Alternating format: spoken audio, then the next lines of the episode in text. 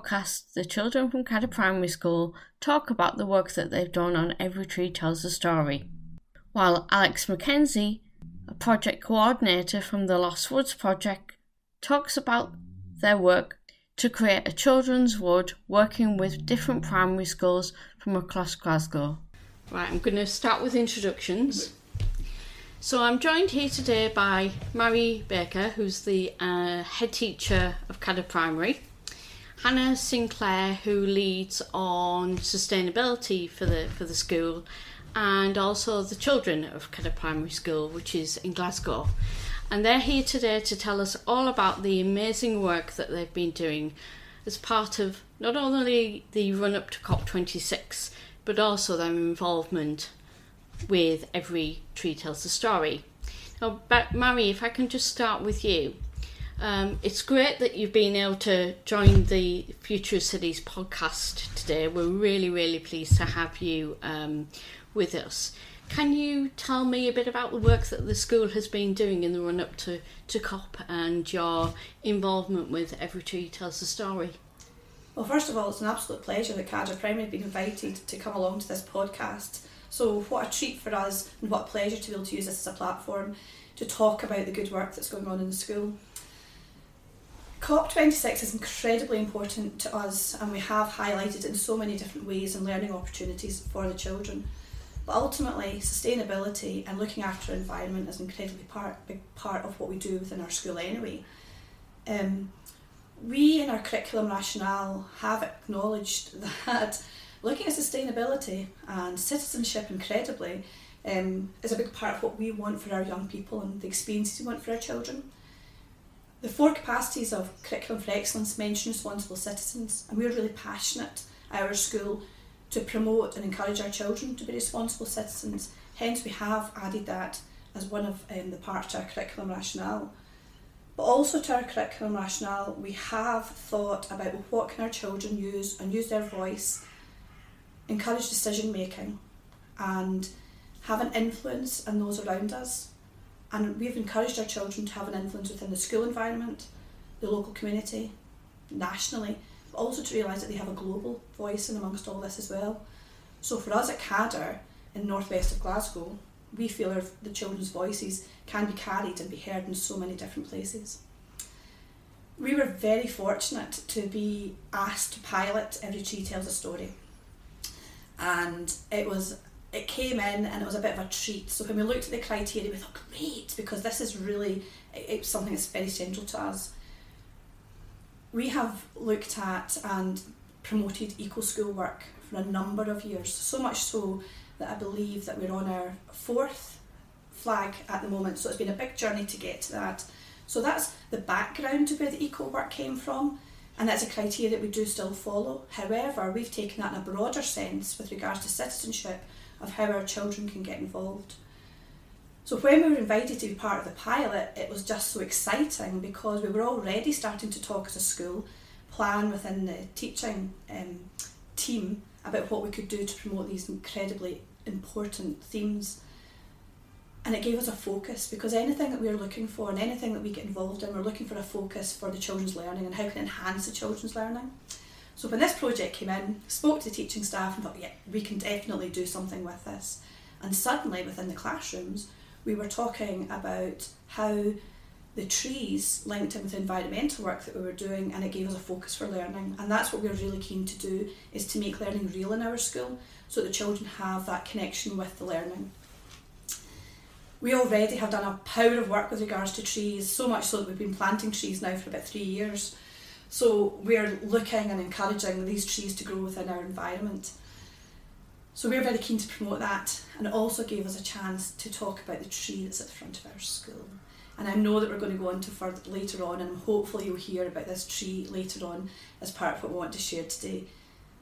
But what we did is we brought together a book and the children from every class, nurture, primary one, all the way up to primary seven, they created something to contribute to this book, which meant that because it was a learning opportunity, it was used in so many different ways. It touched on literacy, it touched on STEM, it touched on maths, it touched on creative and um, the creative arts of it all. And suddenly within this book, we've brought so many different areas of the curriculum together. And it was an absolute joy because when we started the book, we didn't know that's what was going to happen. But when we brought it, the evidence was there that talking about trees and talking about the environment is so incredibly important to our children, and their voice came through in the book. So that's what we did, and that was a project that we got involved in when we were asked to pilot and get involved in Every Tree Tells a Story. Gosh, that's amazing. Um, that's truly inspiring. And why do you think it's so important to the children to be involved in these kinds of projects? Our children have a voice, and it's that voice that needs to be harnessed. We've encouraged that for a, many years within this school, but we really are promoting that right now. We've got a number of committees within this school, and we encourage our children to use their voice during learning within the classroom. So, harnessing that voice is incredibly important. So, when we brought that book together, we were able to share the children's voice with the wider community. So much so that we presented it to the Lord Provost, who then shared it with others. And we've also been able to share it on social media, including our website, Twitter, and Facebook, with others. And the comments we've had back about the project has been really positive and really encouraging. And those messages have been sent back to our children and shared with our children to know that when they use their voice, people do listen and it does make a difference. So for us, this was another way of encouraging our children to use their voice. And at Cadder Primary School, that's incredibly important. Now, Hannah, welcome to the Future Cities podcast. Um, can you tell me a little bit about your the work that you do in terms of leading on sustainability with the school? Yeah, well, again, thank you very much for inviting us um, to the podcast. It's a great opportunity for us to um, share some of the great work that we've been doing in our school. um, so, I lead the Eco Committee, um, which an Eco Committee that we have to ensure that we're continuing to hold our Eco Schools Green Flag Award. Um, this Eco Committee includes children across all stages, primary 1 up to primary 7, looking at environmental issues. It's their voice that's used in the discussions, the planning stages, and the delivery of our strong message across the school, which is that we care about nature, we care about our planet and our community, and we will take action in the fight against climate change. Um, we are very privileged to have so much green space at Cadder, mm-hmm. um, and our children have a real sense of the value in green space and being surrounded by trees. So, um, in our eco committee, um, we asked for more trees and plants so that we could create a garden space in our playground. Um, and the children asked for that because they wanted to, to, attract all types of wildlife, of which we have quite a lot already. Um, plenty of foxes and um, deer as well that the children get excited about seeing. Um, but also, they understood the importance of trees cleaning um, our air from carbon. So there were some really great learning opportunities in that as well. Um, we've recently just been successful in our application and we're getting 30 trees coming next month um, from Tree Appeal, so we're going to have that and we'll be ready to get planting with that soon. Um, and last month I took the Eco Committee to Cathkin Braes where we joined um, other Glasgow schools as part of a tree planting initiative. Um, this was with the Lost Woods Company and we turned a 13 hectare site into a woodland. The children just absolutely loved this experience. They were so empowered by it, um, and they got to share this with all of their peers, demonstrating that we were actioning some of the sustainable goals, um, the development goals on climate action. So it was a really great opportunity um, and something that we were excited to share um, back to our. And school. I can remember when the children came back from that. Their enthusiasm was incredible. They really enjoyed it and they were able to talk about the experience and then share it with others. I mean, it was very impressive yeah. how they it was a super day for them all to be involved in. I know you enjoyed it as well, yeah. but um, so to be part of a bigger picture was just great, wasn't it? Absolutely, no, absolutely. Um, I'm very passionate about nature myself, so it's where I spend a lot of my free time. So it just felt right um, that I was sharing this by leading my own class as well as the Eco Committee um, on a learning journey about connecting um, with nature. So at the moment in my class, we're actually undertaking the RSPB Wild Challenge, um, and that helps. Um, that's looking at both helping nature and experiencing nature as well. So that's proving to be a fantastic way to link our learning in a meaningful way, um, as well as just quite simply being outdoors, which, as we all know, is very important. So what's that involved in terms of what have the children actually because um, I know over the last few terms you've been doing an awful lot of work, haven't you, mm-hmm. in in the run up to COP and and before that, mm-hmm. as, as, as absolutely Mary Mary yeah. rightly said. Yeah. So, what specifically have the, have the children done um, as part of that work? Yeah, so um, our actually our most recent event that we've just had um, is that we just planted the Queen's canopy tree as part of the Queen's Platinum Jubilee. Um, that was a fantastic opportunity for us. We were so thrilled to be a part of it. Um, so our tree's been planted pride of place at the front of the school, um, and we were so lucky to have the Lord Provost um, present, which meant that we could then personally give him um, a gift of our tree stories that Mrs Baker just um, spoke about earlier. So that book was just, um, as she said, full of poetry and artwork from the children, and it was really such a beautiful piece of work to hand over to say this is how passionate we are about our trees, and this is what it means to us at Cadder. Our children have also been doing things like um, making pledges, um, and we've been doing things like writing that on leaves.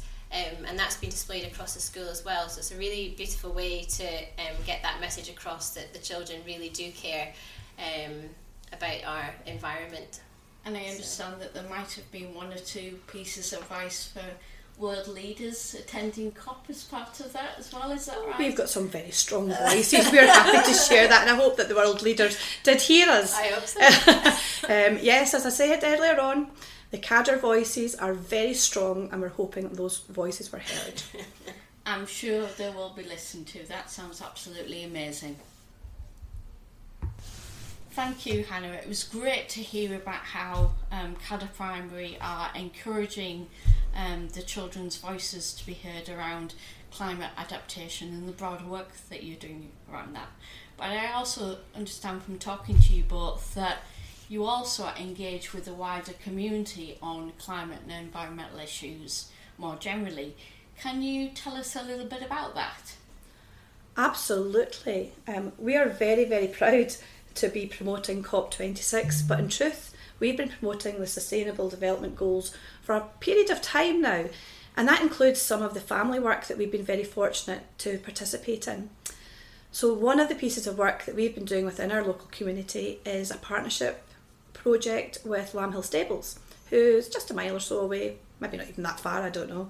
Um, it's at the canal, it's on Possil Marsh, and it is absolutely fantastic to make those links with our local environment. So for us as a school, it's somewhere we can walk to. And one of the projects that we've been involved in for the last couple of years is the John Muir Family Award. And we're now in the third group of families going through this learning experience together. We've had one group last year who were successful in completing it, and again, we mentioned Lord Provost visited us quite recently. He presented those children and their parents with the certificate because we're so proud of them, and it's really good to have celebrations like that because that's celebrating people that have learned about the environment, have contributed to the environment, and we know that has a knock on effect to the conversations that are going on within our families and within our local community, and that's what we're really looking for we're looking to really power that voice and make some change. We've been able to run two groups this year for the John Muir Family Award. One group are our families who have English as additional language, and we've been working with the families using interpreters to help us to go along and get involved in these environmental opportunities. And we also have a fathers group, and that's been great to have these daddies along with their children to take part in these different opportunities ultimately, it's all enhancing what we're doing as a school to really import, promote the environmental, local issue, how we can learn together, and how we can have an influence within our local environment. But the knock on effect, you know, nationally and globally, it's all going to come together. But we are talking about it within our local community.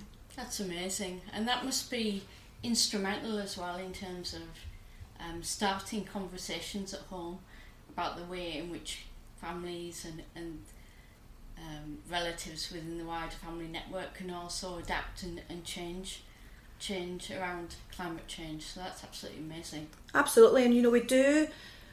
As I mentioned earlier on, we want to make learning real. So, for instance, when we give home learning tasks, we try to make them as real as we possibly can.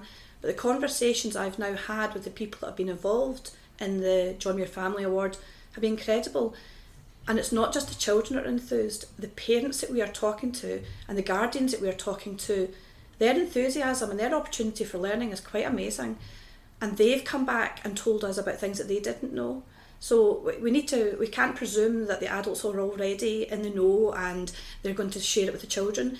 This is about learning together and that's what ultimately our school community is all about because we are learning together. Every day is a new day and we're all learning something different. But right now, environmentally, we're looking to promote that message incredibly. So we're very committed to it. So I'm joined now by three children from Cadder Primary School, Matea, Jason and Lean who are going to tell us all about their tree stories that they've been working on as part of Every Tree Tells a Story. Now, if I can just have a quick chat to you, Matea. Yes. So, can you can you say hello to everyone and tell everyone how old you are? Hello, everyone. My name is Matea, and I'm six years old. Can you tell everyone who's listening to the podcast today about your favourite tree. My favourite tree is the plane tree in front, front of the, the school. And why is that your favourite tree? Why is it so special to you? Be, because it makes me just so calm and, and, and it just really like, like, like that tree be, because it's just so big and so pretty. Different shades of brown and yellows and reds and oranges. Oh wow, that sounds beautiful. Now I understand that you've had the author, is it Nicola Davies, visit you to tell you stories. Can you tell me a little bit about that? We to plant trees and we planted some acorns into a really little pot. Now, Jason, can you say every, hello to everybody and tell everyone how old you are? Hello, everybody. My name is Jason uh, and I'm nine years old. Now, can you tell everyone about your your favourite tree story? My favourite tree is an oak tree because it's big and it makes me very calm. And I just it just reminds me of how um, trees are very good for the environment and what's going to happen to those baby acorn trees?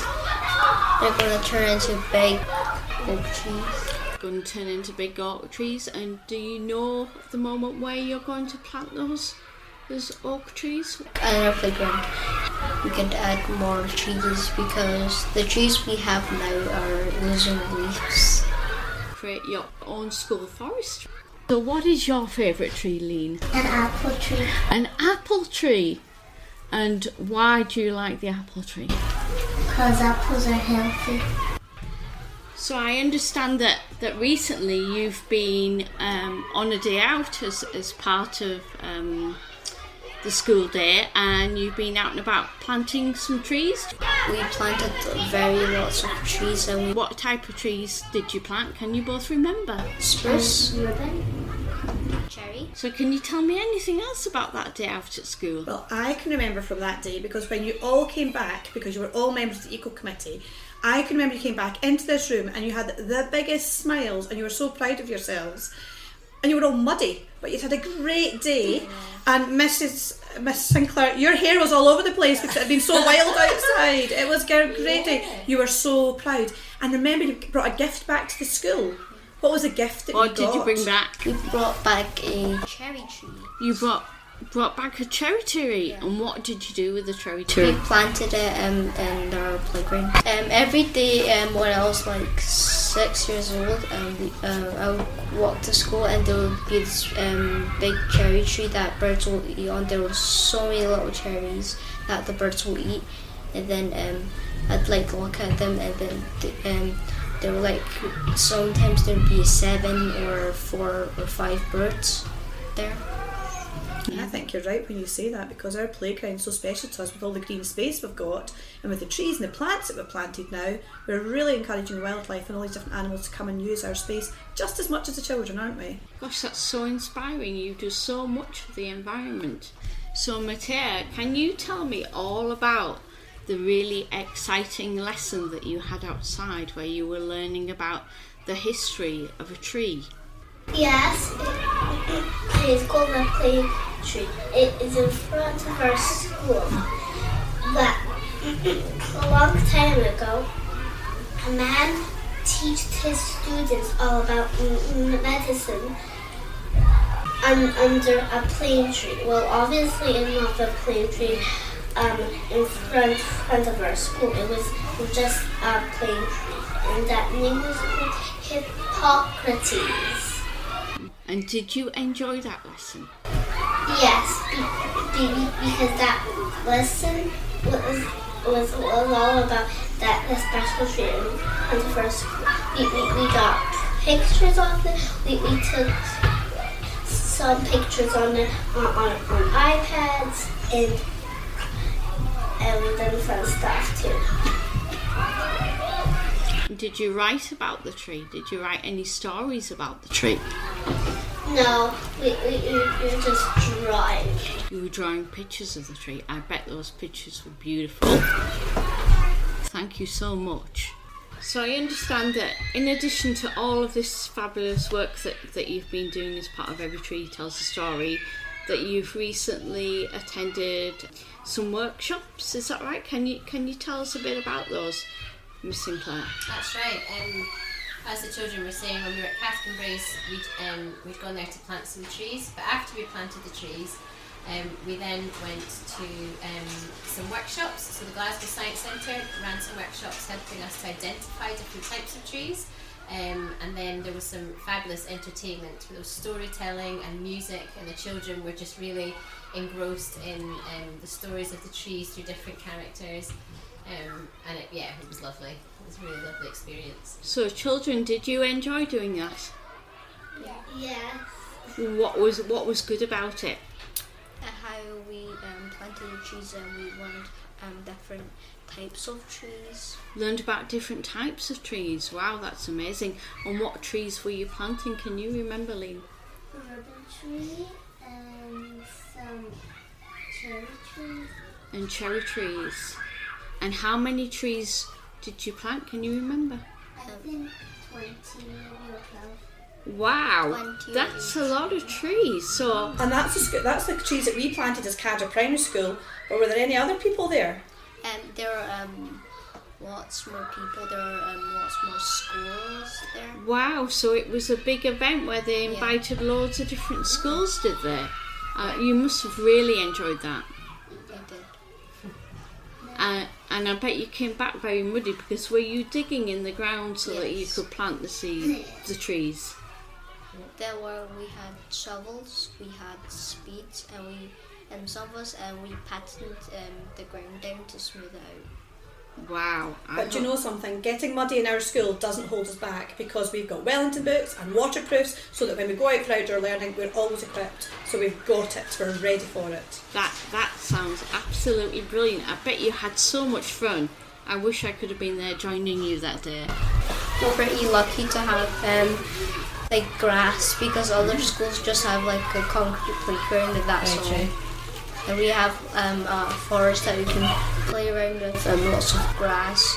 And we also have an outdoor classroom. Brilliant. So that's helping to feed the birds in, in winter. So we've got a bug hotel up at the back of our playground and we just know it's full of little insects in there. But we leave them alone because they need to be able to live away, but we created a space for them first. Thank you very much, Mrs. Baker, Miss Sinclair, and the wonderful children of Cadder Primary for telling us all about their involvement in the Every Tree Tells a Story project. In the next part of the podcast, we're joined by Alec, Alex Mackenzie, who's been leading work with the Lost Woods project to work with primary school children from across Glasgow to create a new urban forest. Welcome to the Future of Cities podcast, Alex. I understand from talking to the children at Cadder Primary all about the fabulous tree planting they've been doing, that the Lost Woods have played um, a huge role in the creation of the Glasgow Children's Wood, but also that you've been doing um, other work to create a documentary series um, for children in the run up to COP26. Can you tell us all about those projects? Yes, um, thank you, Claire, for inviting me along today. It's lovely to be here and telling you about um, the project and also more importantly about the Glasgow Children's Woodland. Um, I'm Alex McKenzie and I'm the project coordinator for the Lost Woods. And I suppose to bring you back to where it all started, it started two years back in December 2019 when a group of friends and colleagues came together because really felt passionate about connecting children to nature and helping them feel empowered to transform their environment more importantly and also so that they had um, felt that they had a part to play when it came up to the UN climate summit and then they felt they had a voice at the table and there and a, and a, a significant place. Um, so we thought no better way than to encourage all the Glasgow children to grow a tree from seed and to experience all the wonderful learning that brings when they really have a little, little slice of nature in their hands to nurture along and to kind of watch it grow and be kind of little, see them from that vulnerable state of kind of a little acorn themselves and seeing the power of them kind of transforming into a kind of a little, little tree and watching it grow. And, but also what we wanted to, the children to experience is that collective action when we all come together, the power of that, the power of us working as a community and what magic can happen and how impactful that can be. And then you're really into the realms of true legacy. And that is what ultimately we wanted to bring. So, but the, the spark of the idea came from a story. Um, I was reading it to um, my daughter at the time, Ashlyn, who was seven. It was a book that was gifted to us about good night stories for rebel girls. There's a whole collection of stories of inspirational women through the history, through the ages. And there was a story there that blew me away. Um, it was about Wangari Maathai who set, set up the Green Belt movement. And shamefully, I hadn't heard about Wangari nor the Green Belt movement until this. So she was a Kenyan activist and I said, what, how it all started was just a one page extract and it was how village women in Kenya were facing all the effects of deforestation, you know, rivers and lakes drying up and walking miles and miles for firewood. And there was this simple and elegant solution. It was one guy was saying, we need to bring back the trees. But, you know, the Kenyan was like, okay, how many? And they were like, we need to a few million will might actually do it. And they're like, well, you're nuts because where are we going to get a few million trees from? There's no tree nursery in um, Kenya that's going to have that. Because we're not buying them. We're going to grow them. So they went out into the woodland and they picked up tree seeds and put them into tin cans. And then when they were about a foot tall, they started planting them out. Um, and then that turned into the Green Belt movement, which is planted nearly over 51 million trees across East Africa. And I was just, oh my word, that was just blew me away because it was the simplicity. It was the fact that these Kenyan women felt empowered to do it. It was resources that they had to hand. There was the fact that we're working as a community. You know, there were women. It was the kind of, you know, it, it was the it, it was they weren't waiting for the powers that be to come to save them. They were just making it happen for themselves and and working together to do that. I thought, wouldn't it be amazing if all the Glasgow children had the opportunity to do that, to you know, be part of something like that, and how impactful they would feel that we were including all the Glasgow kids, no matter where they were in the city, no matter what their background was, um, and that they felt that they could be part of something that was really meaningful for them in their city, that they were growing trees and that these trees could help to rewild their city. So that's what we did just before lockdown was send out 50,000 acorns to nearly 151 primary schools just before we were coming into a lockdown. That must have been an absolutely mammoth task. It was, it was, but we were all energized by it and we had lots of help and we just got on with it and it was great and there was such a buzz about it. But I think, you know, not all the schools were able to take it on on the latter bit of our distribution run because the announcement came in from the Scottish government that, you know, things were closing down. The schools were having to close that end of that week. So schools then had to turn in a sixpence and start, you know, getting together all the home learning packs and sending them out the door. So they weren't really in a position to take on a, you know, bright new project. But in some of the cases where, you know, earlier on that when they had got the, the packs earlier, because we sent out the tree stuff, the, the tree acorns, you know, the, all the resources for that and tr- educational resources that they thought, oh, this was such a gift because they were able to, it was what they used as a transitional object to send on with the kids as they were going home, going, this is something that you can nurture while you're at home. Yes, it's troubled times, but you've got something to focus in on and you can be looking after your retreat. And when you come back, you can tell us how you got on and you'll be a little bit bigger and so will your little tree. So tell us how you, you know, how that how that happened and how it was all experienced for you. So that was quite precious. So I, there've been so many twists and turns with the project, but we just adapted as we went along. And then I suppose then through, then you kind of then near a year later, what we had initially hoped for was to kind of pick up the tree seeds before the summer term of March of 2020 we weren't able to get access to the schools until late autumn, you know, eh, November 2020. But at which point it all went a bit organic. It took a life of its own, which was beautiful because the trees were then seedlings were maybe gifted to friends and family. There was maybe a bit of guerrilla planting going on. There was maybe, you know, so they were rewilding their school gardens or their communities with these little trees that they'd been nurturing on and they had had them a little bit more longer to get more attached to their wee little trees. And what was lovely was when came to the planting and this coming up this October there when we managed to secure a 13 hectare site, there was some of that tree stock came into the tree, into that um, site. And that was lovely to see it nearly two year on um, how these trees have grown and how the children have become so much attached to their, you know, that whole journey and, and growing there on their wee trees and planting them in the Glasgow Children's Woodland, um, and so that they could watch them grow forevermore at this site. It sounds like an amazing project and one that's going to have a really, really important legacy. And you can also hear that it would be, whilst it's not a small task to kind of coordinate this, this kind of project, especially across the lockdown, you can see how other schools might be able to do this as well.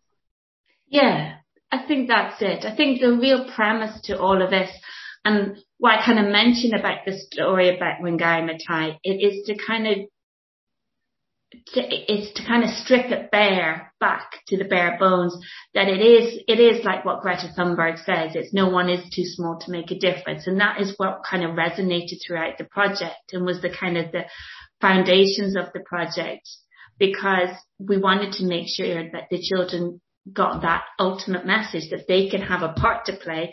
They can do something like plant a single acorn into a cup put a compost in and it might seem like very small action, but then collectively that's a big deal because the big deal was that this, you know, this October between the 4th and the 7th, we had 148 schools participate in planting up a 13 hectare site, which has 17,000 trees in the ground, do you know, which can sequester nearly up to six tons of carbon, 6,000 tons of carbon throughout its whole lifetime. And it's a, a, a children's woodland, which each school's got their own individual plots. That's grid reference, but we're all connected. It's all connected. It's like as, as if it's been planted up like a map of Glasgow. And it's to show the interconnectivity of, you know, us, the woodland, nature, and how our, you know, how our position is in it all. And I think it's, that was what we wanted to kind of send out as kind of the, the key messages for the project. It all sounds amazing. In terms of the education resources that you developed to help the children, can you tell us a, a little bit about those? Because I should imagine that particularly those children that um, were were planting and nurturing their trees during lockdown those resources must have been invaluable to them. Yeah, no, it, it was. I think, you know, I think what you were saying is like nature-based solutions like growing and planting and conserving trees is very important within the climate crisis and has a significant impact in tackling the crime crisis. But what we wanted to show within the project is not to teach them in the abstract. It was to kind of have a very kind of tangible, real, um, impact with the children. So they're physically planting, you know, a tree and not just planting a tree, but they're watching it grow from that tiny seed you know, much like themselves. And it's to kind of bring it down to that level and to kind of see that when it grows to a foot tall, it sees changing its all its autumn colours and to experience all that. So all the resources that we did produce initially were all done by, you know, teachers and they were tied into the curriculum for excellence for Scotland. Um, and they were classroom based. But a blessing in disguise with the global pandemic was that we had to change tack a bit and make the resources much more homeschool blended learning. So we brought in a lot more kind of video resources and they were less kind of academic and they're much more suited to, you know, parents and children's carers to kind of teach the children about what they were actually doing, you know, some practical solutions and care on how to, you know, look after a a t- tree, but also the, what it means and the importance of trees, but also is to show nature not as a standalone entity, but as how it is quite multifaceted. It's linked to many issues, but is also, you know, how it you know, the natural world has influenced our language, our culture, our music, our art, and it's just layer all this other layers of interest for children to show that we are so much more interconnected into our natural world. You know, all the traditional um, Scots languages, Scots Doric and Gaelic are all rooted into the natural world, and it's to kind of bring that to life and to show how connected we are because it's sad that there's so much research out there to show that children are quite disconnected to the natural world or to their environment through many different reasons. So we're trying to make those bridges for the children and to show in it all its forms, you know, so it's not just nature stand there over in the corner.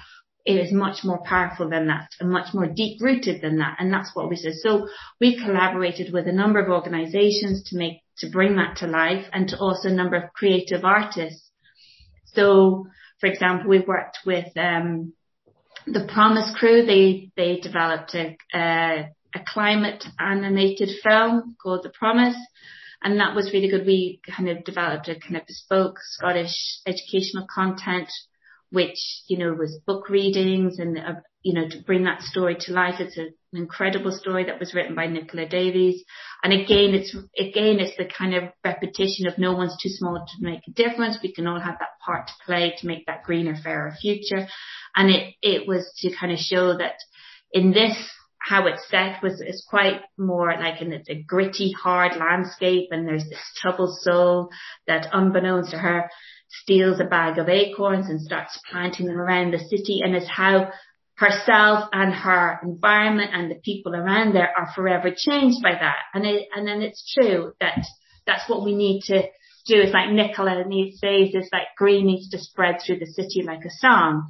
And it's to kind of show that to the children. So when they came out in October, yes, they were planting their trees and we had all these incredible tree planter leaders from all the main environmental and Scottish agencies in Scotland coming to teach the children about biodiversity and what they were doing, the importance of nature-based solutions.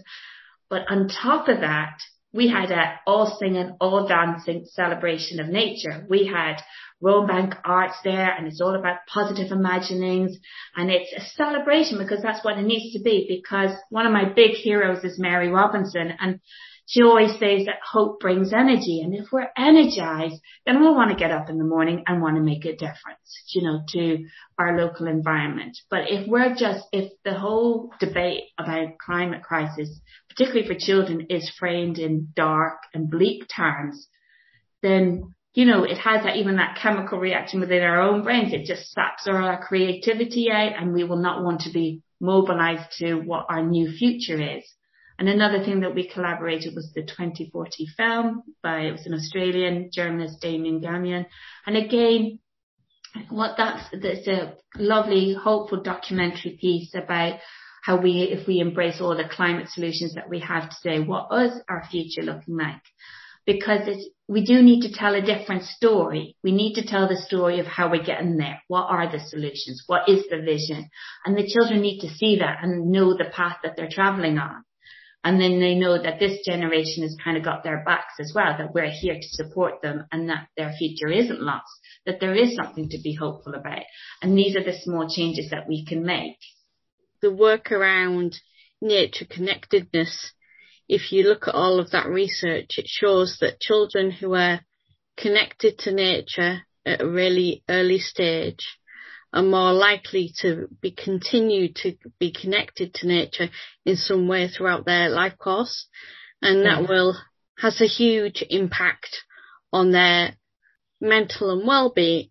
But then that gives us hope that in terms of those that need to take action against climate change in the future, that these young people will be the very people that will do that because that's what we we desperately need, don't we? We desperately need more people to take action on climate change.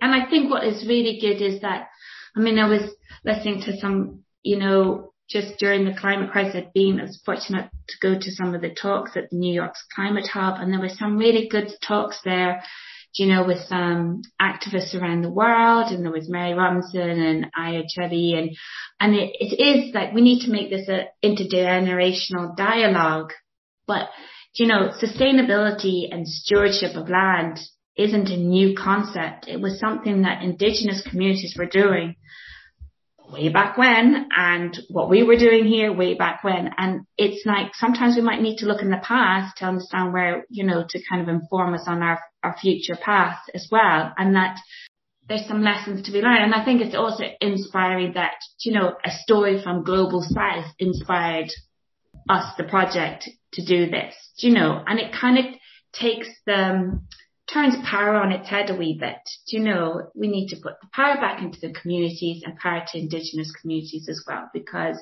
they have got something to say and something valid to say. So, you know, it, it's, it's connecting people within the communities, but also there's a connection that we need to make with global south to global north as well and what we can learn from, from each other. And yeah. obviously with the global pandemic as well, you know, all the research also shows that, you know, by spending time in nature, we're much more resilient yes. much better able to deal with some of the challenges around, um, in terms of the kind of wider benefits that the projects had for children, can you talk to us about, about those benefits?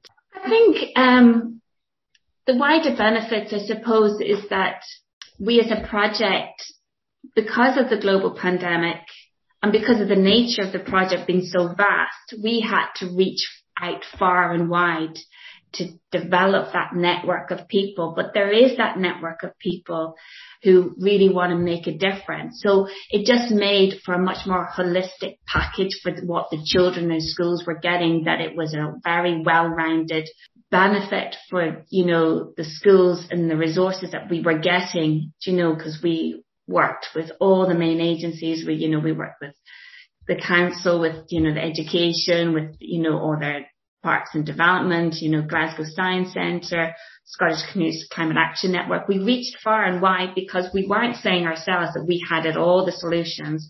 We did, we had, you know, we've got the resources, we've got the skills, we've got it all sussed we weren't. We were quite opposite. We were kind of like, we need help to do this. And I think it's to kind of show that vulnerable side, you know, for even children that we don't have it all sussed, but we're willing to put ourselves out there to try and make those connections, to make this happen. So you can see it truly from the grassroots up and to also see it, it is truly kind of a Glasgow citywide operation that is reaching far and wide and, and has the breadth of kind of even beyond the city boundaries as well. So yeah, that we're not insular in our operations, that it is about community because, you know, in order, in, in, order to guide my belief is that to get to that greener, fairer future that we all need to strive to, it is all about community. Community is key. So it is to kind of keep addressing and highlighting it through that, through kind of storytelling and through our resources and through, you know, music and art and, and it's just keep you know, highlighting the benefits of being embraced within a natural world. And, and it's like you said, it's that symbiotic relationship that, you know, you know, we need nature and nature needs us, you know, and it's to show that those connections to the children in all these different ways. If you look back in history, like you were saying earlier, you know, people have always been connected to nature. Yeah. Yeah. And I think that there's part of us that's lost that. Not everyone's lost that. Yeah, but yeah, yeah. We need to re, re, you're absolutely right. We need to re-establish um, those connections, whether it be through projects like this or through learning about our environmental histories and incorporating those into the design of nature-based solutions. But, you know, the children in our cities, they're the ones that are going to yeah. take this fight forward. So anything that we can do to try and connect them on that journey um, yeah. is and really, really was, important. And that's what we were trying to do also. It's not that, um, it's to give these children the platform. So what we did as a project with the documentary film, it wasn't just about us, the team. It was to kind of show, no, it's not us. It's you're the next generation. This is where maybe it's going to hit hardest and you've got a voice. We're giving you the platform to tell the story. And even Cameron, who's a great filmmaker and a, and, and a musician as well in his own right, you know, even as how he was setting up the footage, it was to kind of bring it down to his level. The camera was down low. It was about the children filling out that screen. It's not like we're projecting down. They, you know, it was just, it's, they have got center stage here we're listening to you. What have you got to say? And the absolute gems that came out was just mind blowing. It was just incredible. You know, I, I watched that film and I was so in awe of the, the, some of the messages that, that children were sending leaders about their concerns about people not taking enough action, their worries about climate change, expressing some of those those concerns and worries in the Gaelic language. It yeah. was just so beautiful. Because then, then we did another kind of because there was documentary, and then what we felt was another just sideline was that we didn't want to just solely focused on the Central Belt. We wanted to get some key messages from out with around Scotland, and we worked with another four other schools to who are based in the Gaelic language, you know, to give voice to some of, you know, their concerns and wishes. But, you know, every area had a very different perspective. You know, there was North Uist up in the Western Isles and they're on the fringes of a kind of this, a changing climate. And, you know, it's quite sobering and it doesn't take too long to kind of realize the gravity of like low-lying coastal communities like the Western Isles and what they will soon face. So the children had a very different perspective on it than somebody who that was based in Glasgow, but equally they've got, um, everyone's voices are equally important. So we worked with North Uist, Inverness, Edinburgh and Glasgow and bringing some of them and then the cultural references that is like Gaelic as a traditional language is, is rooted in the natural world. Is it kind of they've got great describers of your landscape. You know, it, it's you know, it is lost words that we were not, you know, that we we're not cognizant of how the value of that is. And it's kind of the prison to kind of look to in the past to understand where we're traveling to in the future. But it's, you know, it's, I think, you know, in that, um, Aya Chebbi that, and that kind of talk that I went to at the New York Climate Hub, you know, she's a Tunisian activist and she was quite rightly saying, you know, we need a 21st education for the 21st problems. And it is something to do with our identity and how, you know, it's rooted into kind of our land and our culture and, and our indigenous past and our communities and what they have got to say as, as, you know, pearls of wisdom to guide us through these challenging times. And I, and I think it's also how we need to be connected also as a global community as well, which is valuable. We were always just so impressed by the kids, just They'd want us to make us laugh and cry in equal measure. Do you know what they had to say was so powerful? It came from the gut. It was so, they're just so, like you said, so emotive about what they said. They're so clued up. You know, they're really savvy about what's going on. It's somewhat kind of, you know, you just don't want to have that whole weight on their shoulders, you know, and I think what we wanted to do as a project is to kind of lighten the load a little bit and, and say that, you know, here's something that we can all do together that's positive and you can create a kind of a living legacy for COP26 that's truly your own. Well, I hope that anyone listening to this who might be working in schools will be inspired by it and will think about perhaps creating other children's woods. Yes, exactly. In the same way. Cause yes, definitely. Because anyone can take this and, and call it their own. I think that was the beauty of the project because we never, and that was deliberate, like the billing it as a Glasgow children's woodland. Nobody was fronting this. This was truly for the kids of Glasgow. And, you know, that's what it's all about is people can take ownership of this in any community and make it their own and reach out and for because there's a great community out there that will want to help and make a difference within every community. Thank you so much, Alex. It's been absolutely fascinating and so inspiring to listen to the work, listen to you tell us about the work of the Lost Woods. Well, I hope our listeners will agree that this has been a fascinating podcast. I would just like to say a big thank you to the staff and children at Cadder Primary School and Alex Mackenzie at the Lost Woods Project.